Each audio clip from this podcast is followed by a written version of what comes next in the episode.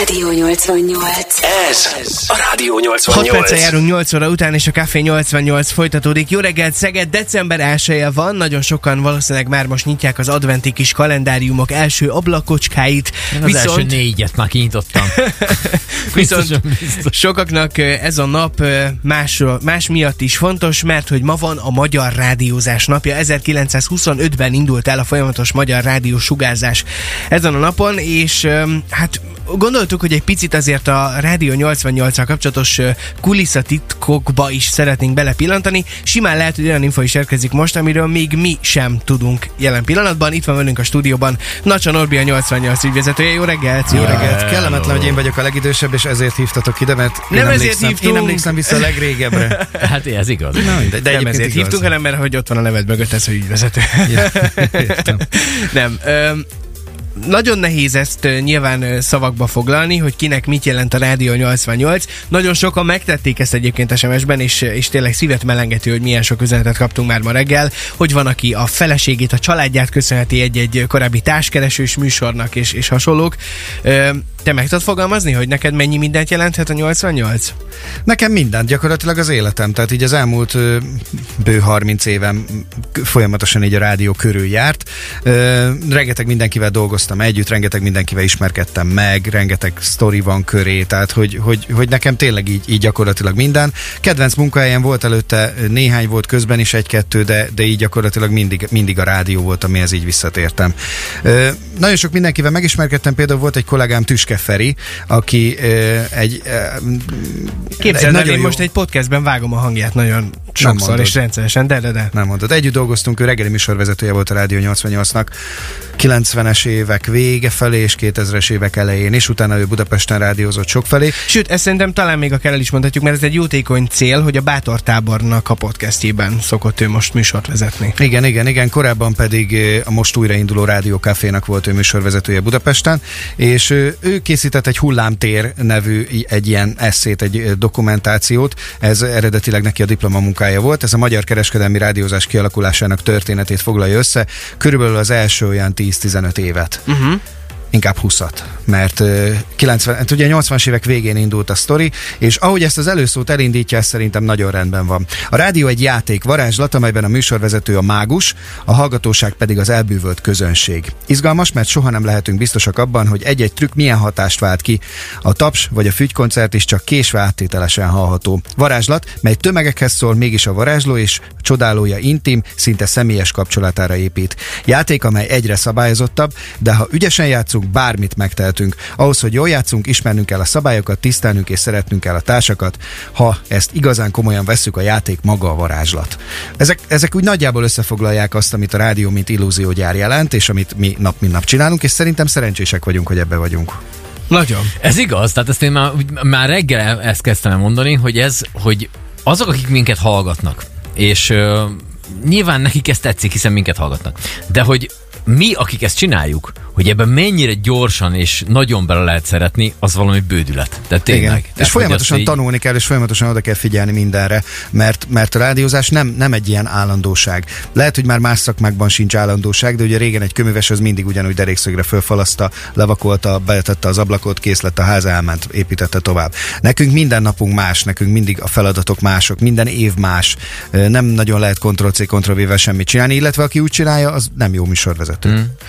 Meg hát Van folyamatosan fejlődik a technika is, A tehát minden, minden. abszolút. Van egy, sőt, van több olyan rádiós is Magyarországon. Egy biztos, akivel én beszéltem korábban, aki azt mondta, hogy neki az egyik legvarázslatosabb mindig. Ő Budapesten rádiózott sokáig, most már úgy tudom, hogy nem.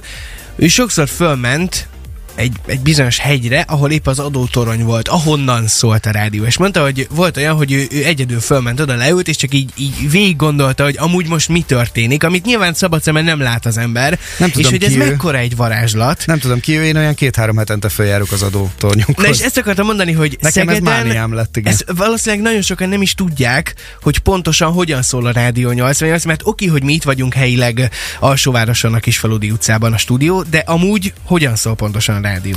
A 17 emeletes épületnek a tetején van, ez az új híd lábánál található, egy ilyen toronyház, egy ilyen régi típusú toronyház, és ott bérlünk egy felső szintet, és annak a szintnek a legtetején van egy pózna, ami még egy ilyen 20 méter körüli. Érdekes, Ez hogy a... a, legmagasabb pózna, nem? A 17 emeletes tetején? igen, a középső legmagasabb pózna, ez látszik az új hídról is, ez, ez egy ilyen tényleg egy ilyen, egy ilyen nagyon-nagyon magas pózna. Ezt a mi alapítónk Tóth András óriás rakta oda.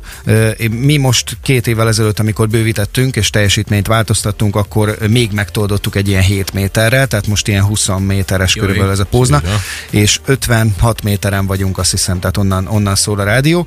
És hát ez azt jelenti, hogy egy olyan 30 kilométeres körön belül nagyjából fogható. Szegeden vannak gyengébb pontok is, vannak erősebb pontok is. Ez, ez ugye a rádióengedélyünkhöz kötött, ezen nem tudunk állítani, tehát amikor érkeznek panaszok, hogy nem, szó, nem szólunk jól ebbe az utcába, nem így jön be, nem úgy jön be, ez köszönhető egy kötfoltnak, esetleg köszönhető bármi hibának, mi nem sokat tudunk tenni. Azt tudom ilyenkor lecsekkolni, hogy felmegyek, szétnézek, készítek egy-két fotót, a telefonom tele van a 17-esen készült fotókkal, és, és akkor azt ellenőrzöm csak le, hogy, hogy, hogy, hogy mutatnak mindenféle reflexiót, meg ilyen hibákat az adónak a kijelzője, azt tudom megnézni, hogy megvan a teljesítményünk, meg van-e valami hiba. És akkor ennyi. innen, hogy jut odáig el a mi Mikro, mikrohullámon. Régen egy két rézérpáron ment el a fel, föld alatt. Mm-hmm. Ez egy ilyen kiegyenlített, nagyon speciálisan kimért rézérpár volt. Akkor ugye késés nélkül eljutottunk, és hogyha azt a kábelt nem vágták el, akkor gyakorlatilag az, az mindig szólt. Régi szép idők. Ö, De volt ilyen, nem, bocsánat, szabadna feled, hogy, hogy valami útfelbontás, vagy valami Kettőször, vízmű csinált igen. valamit, vagy nem tudom már Kettőször valaki. volt. Egyszer a Gladfelder téren volt egy teljes nagy átalakítás. Ú, tényleg, Ott igen. a Radnóti suli előtt uh, fúrtak Mhm. uh-huh. bele egy hatalmas fúrószárral a, a, a, a nagyon vastag távközlési kábelbe, mert ugyanis ott megy végig a felső Tiszaparton, és utána az új híd alatt megy át a kábel. Tehát az Mhm. új híd alatt van egy nagy csatorna, abban mennek a kábelek, és utána onnan ment föl a 17-es tetejére, amíg erről a részdrótról szóltunk. És egy, egy ilyen sok méteres, nagy hosszú fúrószárral, én láttam is az eszközt. Ők ott ugye cserélték a közműveket, meg ott újították föl a teret. Ez egy ilyen tíz éve volt uh-huh. körülbelül. Amikor tre- igen, máshogy. Igen, és hogy akkor így gyakorlatilag egyszer csak csend lett. Tehát, hogy telibe, telibe fúrták ezt a kábelt. Egyszer a 17 emeletesnek az aljában levő rendőrösöt újították föl, ráadásul volt kollégáim, és nekik sikerült egy, egy ajtófélfa fölé befúrtak, ők sem gondolták, hogy ott megy föl a kábel, ott ment föl a kábel, és akkor úgy fúrták el, hogy az egyik oldalt fúrták csak el. Tehát a két érpárból csak az egyik érpárat, és ilyen féloldalasan szóltunk, hát mire arra rájöttünk, meg mire azt megtaláltuk, tehát az ilyen több óra hosszabb nyomozás volt, meg őrjöngés, és addig csak egy oldalon És most egy mikrohullám. Most mikrohullámmal megyünk el, igen, ugye IP világ van, ez az IP audio az azt jelenti, hogy a szerveren létrejön egy nullás vagy egy egyes, és akkor a nullás vagy az egyes az végig megy az utakon, és analóg átalakulás nélkül felmegy a, a toronyba, és onnan sugárzódik ki. Tehát az első analóg pont az az adó. Gyakorlatilag odáig végig Ebből sokat annyira nem értettünk. Igen, Annyi, hogy digitális, tehát hogy sem, Igen. nincsenek hangok. Tehát, hogy, hogy nem úgy van, mint régen, hogy kábel kábellel össze van kötve, hanem a mikrofonnak a jele az belemegy a számítógépbe, és gyakorlatilag onnantól kezdve ez egy teljesen digitális jel. És igazából ebből mi annyit észlelünk, hogyha véletlenül csönd lenne a rádióban, akkor így olyan szerkesztésben olyan pánik tud uralkodni, mire megtaláljuk, hogy mi a, mi a helyzet. Hál' Istennek ez nagyon ritkán fordul elő, és, és ne is forduljon elő túlságosan gyakran. Ö, én arra mindenképpen szeretnék még rákérdezni, én most pont számolgattam, hogy hat éve jöttem ide a rádióhoz, és Mennyi csönd volt hat év alatt? nem, hanem hogy viszont a, a, előtte azért már jó ideje itt van alsóvároson a stúdió, de volt ez máshogy is, úgyhogy erről beszélgessünk még mindjárt néhány pillanatot. A Magyar Rádiózás napján tényleg hálásak vagyunk, hogy most is minket hallgatsz. Köszönjük szépen, hogy itt vagy velünk. Ez A Rádió 88. 8 óra 17 perc van, és a Café 88 folytatódik. Jó reggelt kívánunk Nacsa Norbinak is, aki itt van a stúdióban. Egy gyors közlekedés infót még kaptunk, ugye korábban a 45-ösön Szentes és Vásárhely között történt egy baleset, emiatt teljes ott az útzár, és most hívott minket egy kedves hallgatónk, hogy Máté Mincent felé lehet kerülni, viszont emiatt most itt óriási a forgalom, úgyhogy ez is elég baleset veszélyes, óvatosan, és köszönjük az infót. Ma van a Magyar Rádiózás napja. Igen, bocsánat. Semmi kopasz is elküldte SMS-ben ezt, hogy Mincet Szegvár felé lehet kerülni 45-ösen. Nagyon Csak köszi, nagyon köszi, igen. Szóval a Magyar Rádiózás napja, és ennek kapcsán beszélgettünk itt Norbival, például arról, hogy pontosan hogyan szól a 17 emeletes tetejéről a Rádió 88, de azért ez nem mindig így működött, sőt, a Rádió 88 nem is mindig a 95.4-en, és nem is mindig ebben a formában szólt. Mindenféle frekvencián szóltunk, ugye maga a sztori az a 80-as évek végén, 90-es évek elején kezdődött. Tóth András óriás alapítónk, Isten nyugosztalja András elment közülünk 2001. február 14-én, és neki ez volt a, ez volt a dilia, ezt találta ki, hogy, hogy ő, ő ugye lemezlovas volt, a 70-es évek elejétől kezdve ilyen legendás lemezlovas volt Szegeden és Szeged környékén, de országosan is ismerték, mert akkor még nem volt mindenki lemezlovas, és, és gyakorlatilag ő azt találta ki, hogy ő szeretne egy olyan diszkót, ahol mindenki táncol, tehát hogy ne, ne, ne korlátozódjon ez a Jate klubra, meg ahol ő zenélt a bocskaiban, meg itt ott hanem így, így mindenütt, mindenütt szóljon az ő zenéje. Nagyon-nagyon sokáig az ő CD-iről szólt ténylegesen konkrétan a zene a 90-es évek elején. És ö, akkor voltak ilyen mindenféle ö, városokba elmentünk, ö, Makó alatt, ö, fönn Cegléd, Majsa, nagyon sok felé elmentünk, és ott ilyen ideiglenes tíznapos, ö, háromnapos, illetve tíznapos ö, frekvenciáink ö, voltak, és ö, ez azt jelentette, hogy egy-egy eseményhez kötődően szólt a rádió, például Hódmezővásárhelyen. Ö, Ez nyilván rengeteg kapcsolatot jelentett, rengeteg mindenkivel megismerkedtünk, ez ugye össze kellett szedni egy anyagi ö, részt, ugye a kollégák ki legyenek fizetve, a technika össze legyen rakva, de akkor ugye mi vittük az adót, tehát az ilyen igazi sátras élet volt, hogy ugye vittük a teljes stúdiót, mikrofonostól, bútorostól, mindenestől, adóstól, processzorostól, mindenestől, és akkor ott föl lett építve Hódmezővásárhelyen egy éjszak alatt mondjuk a rádió, és akkor reggeltől szóltunk. Azt Ez volt, ez volt az ilyen hőskor, ez, ez ilyen, akkor még nem is Rádió 88-nak hívták ezt az egészet, hanem éppen amelyik városban voltunk és jártunk, ott ahhoz köthető volt. Ebből lett aztán később Cegléd Rádió 88, illetve Kiskunmajsán is volt Rádió 88, ezeknek a folytatása volt. Illetve hát Szegeden is ugye elkezdődtek ezek a tíznapos sztorik. András akkor rájött arra a zseniális dologra, hogy ezeket a három napokat, tíz napokat, hogyha ügyesen sakkozza és matekozza, 30 napra földúzzasztja, és mondjuk megkér egymás után két 30 napot, akkor már januárban és februárban is szól a rádió.